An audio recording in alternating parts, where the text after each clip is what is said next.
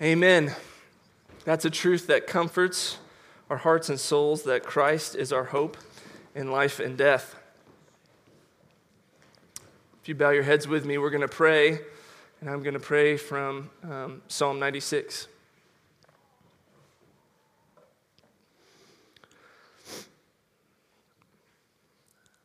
Heavenly Father, your glory is declared among the nations.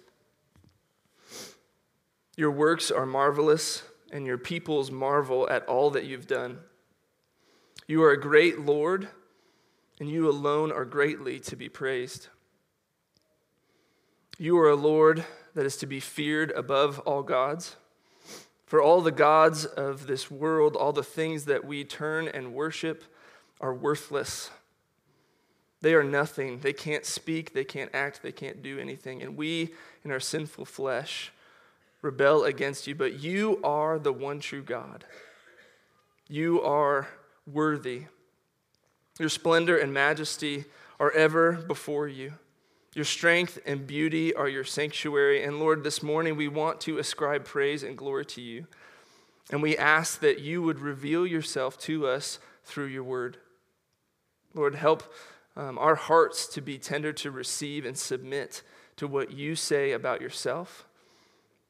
Help us to hear how your word applies to our lives and that we would live in response, that we would live a life of worship, fully submitted to your will and your way because of what Christ has done, because of your grace that you've given us. We thank you for Jesus. We ask for your help this morning. We pray it all in his precious name. Amen. Well, for those of you that were able to join us, we just um, had the Ironman Summit this last weekend. Uh, I know several of you had signed up and sadly weren't able to come um, due to health reasons or circumstances that came up, but it was a really enjoyable time. Um, it was a huge blessing to get to go down to Emporia with several of you and to get to sit under God's Word and to learn about character to learn about what God's word says about how God's people are supposed to live. And I wanted to thank uh, the wives, the kids that were willing to give away um, uh, for their dads or, or men to be able to come. It's so um, precious to be able to spend time with the body of Christ, worshiping Christ.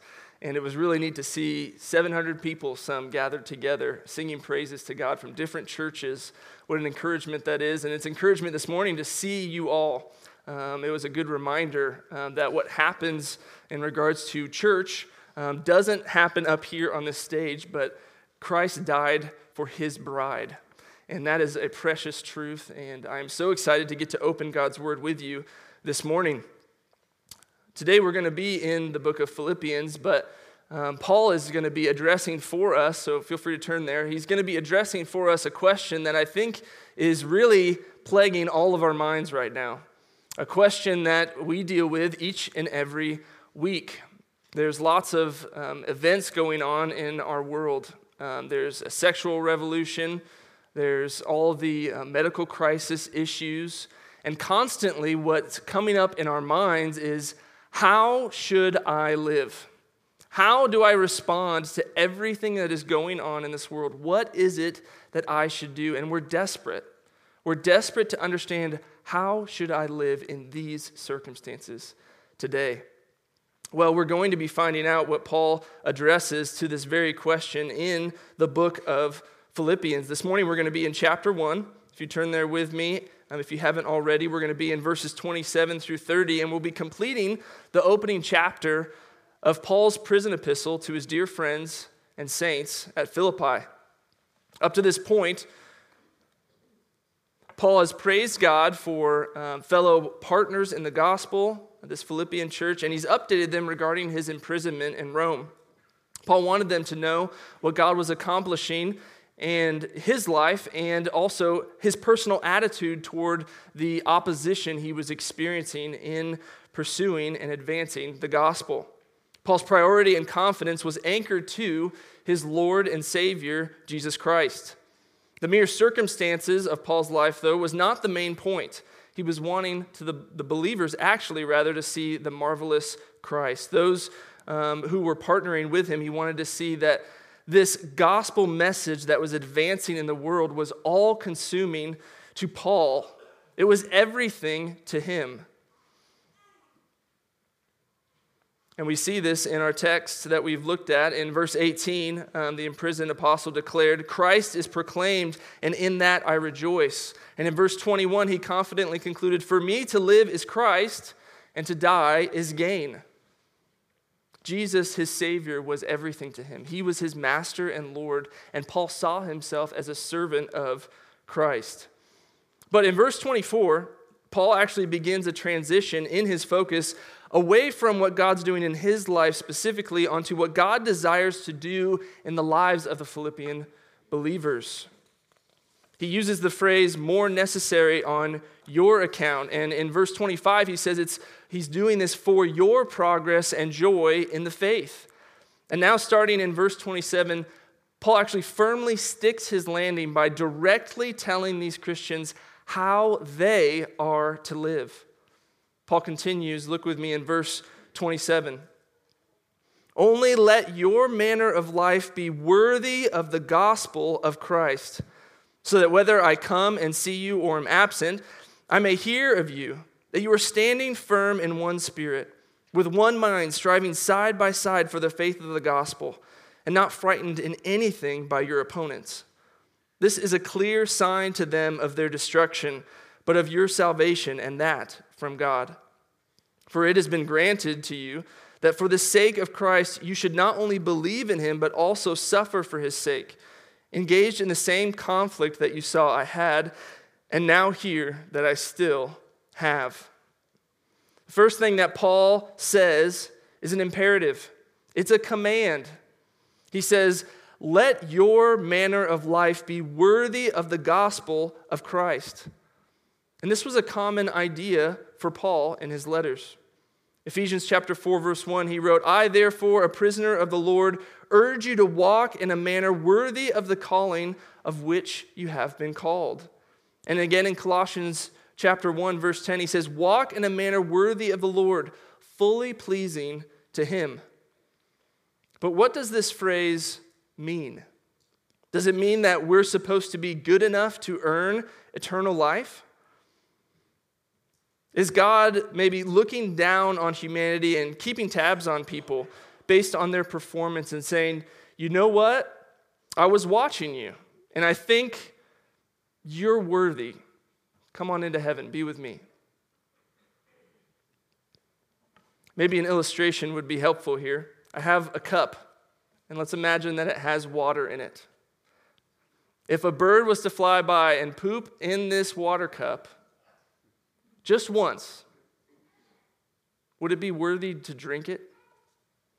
Would you judge it as something that you'd want to consume and take into your body? Our sin is a contaminant, according to Scripture. Our sin has corrupted us. And even sinning once against a holy God, even if you put a cherry on top of a poop water cup, it doesn't make it an Oreo blizzard. It doesn't make it any better. And think about for a minute with me to take this and to present it to somebody to drink. It's repulsive, right? It's gross. You wouldn't dare put it near your face, much less your mouth. But we come to Scripture and we often think in our own minds wrongly as sinners that we can earn our way to salvation. How many times have you talked to somebody about the gospel and you can tell in their mind they're thinking, but I've done some good stuff? Maybe that's you this morning. Maybe you think, you know what? I'm here, I'm listening to this message, and I know that I've done some wrong things. I've disobeyed God, a holy God, but I think I can be good enough. This passage is not telling you that you can be worthy enough. What we hear in the gospel, the good news of salvation, is that you are not worthy, but Christ is worthy. Christ, the Son of God, came and lived a life that you could not live. He lived the perfect life. And being the Son of God, He died in your place to pay for your sin and to give you a righteous, worthy, perfect life. The only way anybody gets into heaven is on the worthiness of Jesus Christ. Will you recognize this morning that you need to repent and believe and trust in Jesus Christ? I hope that you will. In this passage, what we see is not that our worthiness comes from how we live, but rather the idea here that Paul's mentioning, this idea of worthiness, is not one of deserving, but one of displaying. It's about displaying the worthiness of Christ.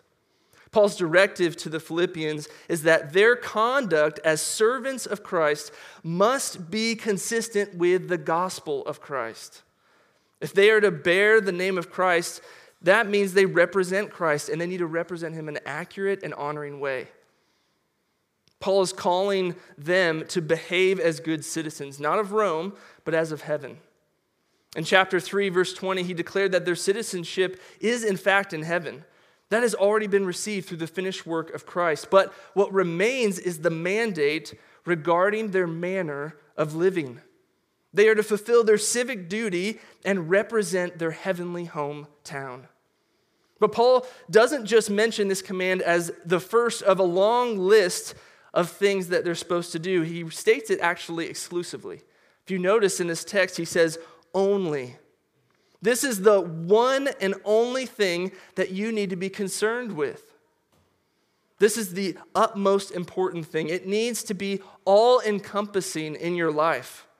There's no breaks, there's no days off, there's no holidays or vacations, no detours, no side jobs. Just this one thing. And he says, live for Christ. Your life ought to be lived for Christ. I love how Paul depicts the life of a Christian in Romans chapter 12. After the first 11 chapters of unfolding the mountains of mercy of a sovereign God towards rebellious sinners in salvation, he then, in verse 1 of chapter 12, pleads with these believers and he says to present their bodies as a living sacrifice. A living sacrifice to God. And he says that it's supposed to be holy and acceptable to him, that it's supposed to be pleasing in his sight. That is what we are called to. And verses like these about walking worthy of the gospel of Christ for Christians that talk about this sort of total, complete surrender to Christ are actually really sobering. They're sobering because they remind us of a truth that we often like to ignore. Your conduct is declaring your citizenship. Your behavior is displaying what you believe to be true. The way you live will always reveal where your loyalties lie. And that's why Paul says here in this text whether I come and see you or am absent, I may, he said, hear of you. Let me remind us this morning your life is talking, and it's saying stuff about Christ how you respond to stress at work, how you react when your plans get thrown out the window, how you handle being overlooked or neglected. Everything, every day you live, is telling others around you what you think to be true of Christ. That Christ is too small to help you at work. That Christ's plan is a disruption to your agenda that Christ's love for me is not enough. Scripture actually presents our aim as believers clearly and concisely in 1 Corinthians 10:31. You probably know it. Whether you eat or drink or whatsoever you do, you do all to the glory of God. Paul started in verse 12 in Philippians chapter 1 by showing them his own life and what it looks like to live entirely for Christ, not as some sort of super saint, but as a co laborer for Christ. And now he's calling them to do the exact same thing to live a life that evidences and adorns the glorious grace of Christ. But what exactly is expected of believers? What does it look like for us to walk worthy of the gospel of Jesus Christ, to faithfully obey this calling and command to live for Christ. What does worthy conduct look like for a servant of Christ? Paul goes on to tell us And we know this because he says the words, so that, as if to say here that there is an expected result. Here is what it looks like for your manner of life to be worthy of the gospel of Christ. And the first mark of worthy conduct we see in our text this morning, Paul mentions it. He says, standing firm for the gospel. We're going to see a total of four marks, but the first one is standing firm for the gospel. Standing firm carries the idea of steadfastly holding one's ground regardless of danger or opposition. This often referred to a soldier who defended his position at all costs, even to the point of sacrificing his own life. Paul is using it here to convey that worthy conduct of a servant of Christ looks like holding fast to belief despite personal consequences. To have a sort of concrete conviction without the consideration of compromise. To be resolved both in sound doctrine and spiritual devotion, in both biblical truth and holy living. I think most of us here this morning would agree that God's written word is authoritative. But let me ask you, why do you believe that? Is it because some guy from a pulpit said it's true? Is it because your parents say it's true? Is it because you have a gut instinct, or maybe, you know, the people around me all say it's true, so I'm just kind of going with the stream here? The only way we can stand firm is to have our convictions formed by and anchored in God's word. God is the authority. 2 Timothy 3:16 says all scripture is breathed out by God and is profitable for doctrine, for reproof, for correction, and for instruction in righteousness, so that the man of God may be perfect, thoroughly furnished for every good work. God has given us everything we need for life and godliness. Do you remember the fall back in Genesis chapter 3? The temptation to disobey God was posed as a question. A question that has rung out throughout centuries of sinful human history. It's very simple. Did God really say? Did God really say? I think it's essential for a Christian believer to understand that we are to stand firm for Christ in the midst of persecution. And to do that, we must be convinced from God's word himself. We need to know what God has said and live according to what his word calls us to do. To believe what God says is true, even when we don't feel like it to follow in obedience and say, Lord, I want to be submitted to your word so much so I'm not going to trust my experience or my emotions in the moment, but I want that to be trained by what you've said. That is how we can stand firm. And when we stand in that way, we display the glorious God who has saved us by his grace. Standing firm for the gospel is how we can walk worthy. But secondly, we see a second mark of worthy conduct that Paul mentions in this text. He says that we're to be striving together for the gospel. He continues in verse 27 by stating, with one mind, striving side by side. Striving side by side is a compound word that conveys the idea of competing in a contest with someone. It's the idea of team sports. Maybe we can use football for, for an example. If standing firm is the defense, then striving side by side would be the offense. You have linemen, you have a quarterback, a running back, and you have your wide receivers, right? But if the linemen decide to not block, the quarterback gets crushed. He gets destroyed and maybe ends his career. But when the linemen do their job and they block for the quarterback, that gives him enough time to see the defense. And maybe there's a crossing route that comes by and he's able to pump fake to the crossing route so that the other wide receiver can go over the top of the safety for an easy touchdown. They're striving together side by side, even if the lineman never gets the football. But there's effort involved. There's striving involved. There's a, there's a play that has to be called that everyone has to follow. This picture is everyone working in unison to achieve a specific goal.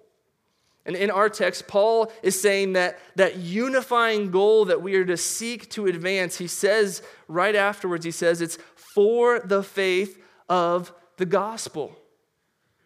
Just as Paul modeled in his own life earlier, striving to advance the gospel of Christ is a necessary mark of worthy conduct of a servant of Christ. How are you striving in advancing the gospel of Jesus Christ? According to Scripture, the saints are to be equipped to do the work of the ministry. Every true believer in Christ has experienced the transforming power of the gospel, and every believer is called to share the good news with others. But doing that requires intentional effort.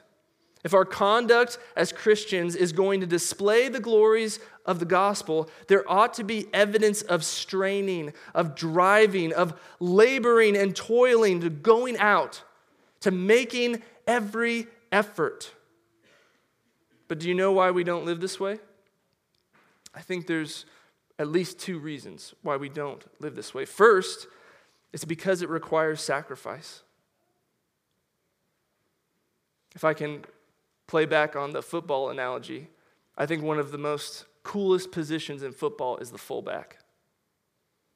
The fullback is the guy that stands between the quarterback and the running back, and his job is to just hit somebody.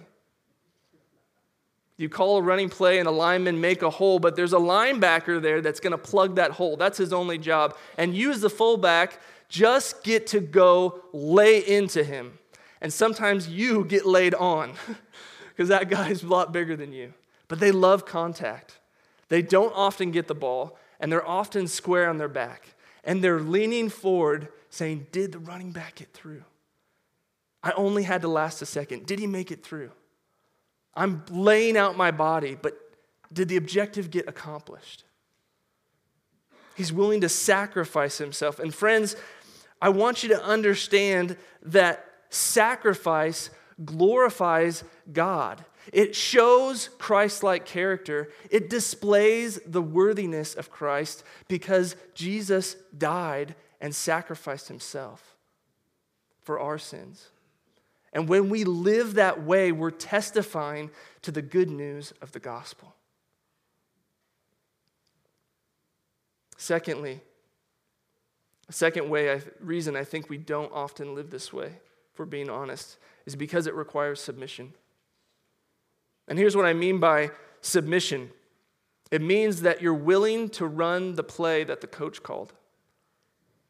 If your wide receivers don't run the route correctly, you're going to throw an interception. It's not going to go well but being willing to strive, not just in your own way to do your own thing, but to be connected to the body of Christ. And to say, I'm about Christ's mission, and his mission is being done through the body of Christ. I want to be a part of that. I want to work together. I'm willing to submit some of my own desires, my own plans, to work with others to share the good news of the gospel, to advance that. We need to be willing to sacrifice if we're going to strive, and we need to be willing to submit. When you say, My comfort is not my top priority, my career is not my top priority, my reputation is not my top priority, but Christ is, and I'm going to strive with the body of Christ to share the message of Christ. Then you live in a way that declares to this broken, sin infested world the immeasurable worthiness of Jesus Christ. Paul has laid out for us the first two marks of worthy conduct of a servant of Christ. First, that we should stand firm for the gospel. And second, that we should strive together for the gospel. But the third mark of worthy conduct is not a what, not a what we should do, but rather a how, how we are to do it. And he continues in verse 28 he says, and not frightened in anything by your opponents. This is a clear sign to them of their destruction, but of your salvation, and that from God. The third mark of worthy conduct is that we are to be unafraid of opponents of the gospel. And this is really important. It's important because the attitude behind an action makes a huge impact. The idea of standing firm and striving together both involve resistance to opposition. And Paul is saying, do not be alarmed by the enemy. Don't go running scared. Be fearless. In our flesh, we can become so used to justifying our ungodly fears that we struggle to identify it as sinful anymore. We avoid conflict, we omit truth to preserve a relationship, or we avoid responsibility so that we won't receive any blame. And we do this because we're drenched in ungodly fear. Friends, sin has a hardening effect on your soul and will only get worse until you're willing to walk in the light, to confess your sin, knowing that through Christ you can be forgiven. And you can walk in confidence because Christ has defeated sin and death, and he has been victorious, and he offers that victory to all of those who turn from their sin and trust in him alone for eternal life. I think we can see that for a Christian to act defeated, for a Christian to act hopeless, for a Christian to act fearful of opposition to the good news of the gospel is strictly inconsistent with what Christ has done. Living a life of fear is like dropping a bowling ball at the peak of your backswing. It'll make a loud noise and it'll embarrass you, but it doesn't accomplish what you're aiming to do. It prevents it. The opposition mentioned in this passage is not ordinary difficulties of life. Paul is talking about real resistance to preaching Christ. Paul is in prison for the gospel, awaiting trial and even possible execution. And because he has Christ, he is unafraid of his opponents and able to call other believers to live that way as well. When believers live this way, they are assigned to both foe and friend, this passage says. To the former, a sign of their coming judgment, and to the latter, a sign of salvation from God. Paul would convey this same concept in 2 Thessalonians chapter 1 verse 4 and 5 when he said, "Therefore we ourselves boast about you in the churches of God for your steadfastness, steadfastness and faith in all your persecutions, in the afflictions that you are enduring." This is the evidence of righteous judgment of God, that you may be considered worthy of the kingdom of God. By the grace of God and through the finished work of Christ, we are called to live unafraid of opponents of the gospel. Paul continues in the remaining verses of this chapter to give us now the when. The when regarding worthy conduct for a servant of Christ. Under what conditions, we could ask, are believers to boldly stand united, to fearlessly strive together? Look with me at verse 29 and 30. For it has been granted to you that for the sake of Christ, you should not only believe in him, but also suffer for his sake. Engaged in the same conflict that you saw I had, and now hear that I still have. The fourth and final mark of worthy conduct of a servant of Christ is suffering for the sake of the gospel. I think it can be easy to romanticize standing firm and striving together and fearlessness, but suffering? That doesn't have the same sort of appeal. But Paul is not presenting these four marks in isolation. Rather, he is saying that courage in standing and striving must be present amidst suffering. Suffering will happen when your life is about advancing the gospel. Jesus told his disciples this in John 15 20.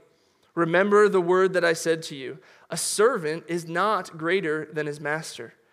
If they persecuted me, they will also persecute you. But Paul is saying here that suffering is not merely a byproduct, but rather it's actually a blessing from God. He said, For it has been granted to you. Suffering in service for Christ is not described in Scripture as gloom, it's described as grace. And within our text, Paul repeats a phrase that sheds light for us on how we might correct our view of suffering. He says the phrase, for the sake of Christ. And again, he says, suffer for his sake.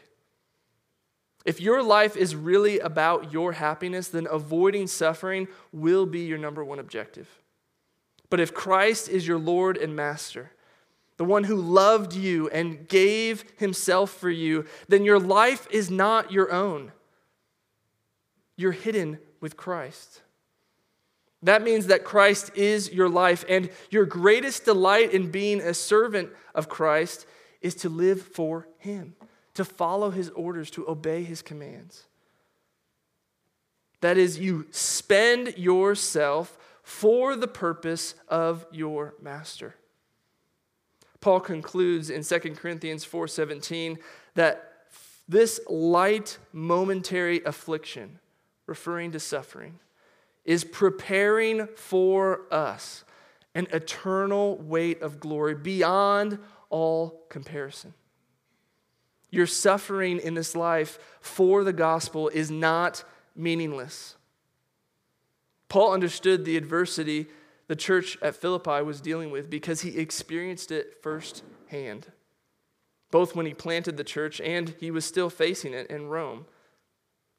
But just as God had granted them grace to believe for salvation, so also God had given the suffering to his saints to display his glorious grace.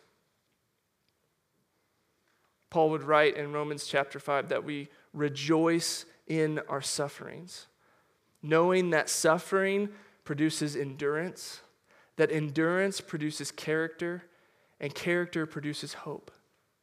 And hope does not put us to shame because God's love has been poured into our hearts through the Holy Spirit that has been given to us. He would say, as a down payment, as a guarantee of inheritance and glory. I think our view of suffering is often skewed by our flesh, and we don't have a biblical view of suffering. But I think it's important and essential for us as a church, for you as a Christian, to recognize the world's heating up. It's getting hotter. Sin is more and more prevalent. And like Romans 1 says, they're not okay with you just letting them sin, they demand your approval. Will you consent to say sin is okay. Sin is not gross. Sin is not rebellion against God, it's just your choice. If you stand in conviction for God's word and with Christ's church that he died for, in a sort of fearlessness, knowing the victory that's been accomplished, suffering will come. but it will be for your good and for God's glory. And when you can stand in persecution, it makes Christ look worthy of all praise, glory, and honor and strength. Revelation says, Worthy is the Lamb who was slain to receive all praise, glory, honor, and strength. I was reminded this week of a song that says, My worth is not in what I own not in my flesh or strength or bones, but in the costly wounds of love at the cross. This is the worthy conduct of a servant of Christ. That we would stand firm and strive together, unafraid of opponents, amidst suffering, suffering that is granted to us. But all of these things are not a list, they're all part of this one thing. This, how do I live today? How do I deal with all this stuff going around? The phrase that ought to ring through every analysis that we deal with as a Christian is how do I respond to this situation for the sake of the gospel? Friends, if you put anything else after that, how do I respond to this situation that best serves my purposes, that makes me most comfortable, that doesn't get me in trouble with these groups or this people? You will constantly be burdened and buried with fear and doubt. But it's really a gift to us to have the one and only thing to say, I'm a servant of Christ, and whatever God calls me to, whatever He brings into my life, Lord, help me to see how this is for your glory. How this is about glorifying Christ in this situation. How can I respond in this situation? How can I live in a way that is for the sake of Christ? May that be our motivation, our heart's cry, as we seek to live this week to glorify our Lord and Savior Jesus Christ. Let's pray.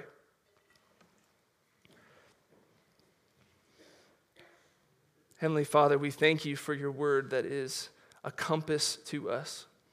It is a guide to our steps.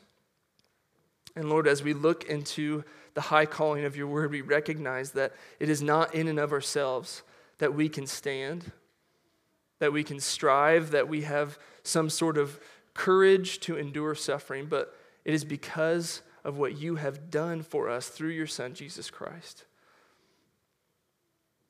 Lord, our hearts are plagued with sin, but your Spirit is at work and is stronger than our hearts. And we ask, Lord, that you would impress in our hearts and minds your word through the power of your Spirit. Help us to see our sinfulness, how we are failing to live this way, and that you would purify for yourself a bride Purify your church and enable us by your strengthening grace, by your sanctifying grace, to walk in a manner worthy. Not to us, O Lord, not to us, but to your name be the glory. Amen.